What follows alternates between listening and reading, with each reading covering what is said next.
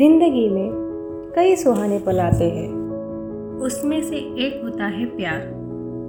इस प्यार से जब रूबरू हो जाते हैं तो ज़िंदगी मानो हसीन हो जाती है। तो दोस्तों, मैं हूँ वृशाली शायरी सुकून मंच पर आपका तहे दिल से स्वागत करती हूँ। दोस्तों, आज मैं आपके लिए लेकर आई हूँ प्यार से जुड़ी कुछ प्यार भरी शायरियाँ। तो चलिए, सुनते हैं हमारी पहली शायरी। देखते हैं प्यार के बारे में इसमें क्या कहा है। आपके प्यार में फना हो गई मैं। आपके प्यार में फना हो गई मैं। ज़िंदा थी पहले, अब जी रही हूँ मैं। जब से प्यार ज़िंदगी में आया तो मानो हम ज़िंदगी को जीने लगे।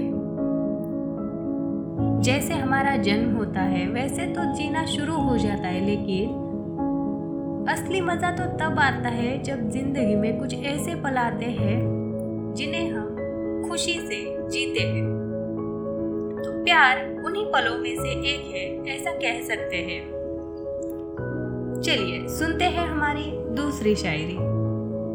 नहीं थी किसी लड़के को देखने तक की फुर्सत, नहीं थी किसी लड़के को देखने तक की फुर्सत, पर अब तो प्यार में तेरे कुछ लिखते लिखते शायरा भी बन गए। अक्सर प्यार में ये हालत तो सबकी होती है। फिर चाहे अपने अज़ीज़ की हमें तारीफ़ करनी हो या उसे कुछ बताना हो तो हम इन्हीं शायरियों का सहारा ले लेते हैं। आप भी कुछ ऐसा ही करते होंगे। चलिए अब सुनते हैं हमारी अंतिम शायरी। तुझे चाहने वाले होगी बहुत सी लड़कियाँ। तुझे चाहने वाली होगी बहुत सी लड़कियाँ। कोई तेरे नफरत से भी प्यार करे तो बताना मुझे। प्यार, मोहब्बत इस कदर हो जाती है सच में कि मानो नफरत से भी प्यार करने लगो। तो दोस्तों, कैसी लगी हमारी आज की यह पेशकश? ये प्यार भरी शायरियाँ सुनकर आपको भी किसी के प्यार में होना शायद अच्छा लगेगा। या फिर आप भी किसी से प्यार करने का सोचने लगोगे। अगर ऐसा है तो हमें कमेंट बॉक्स में कमेंट करके ज़रूर बताइए।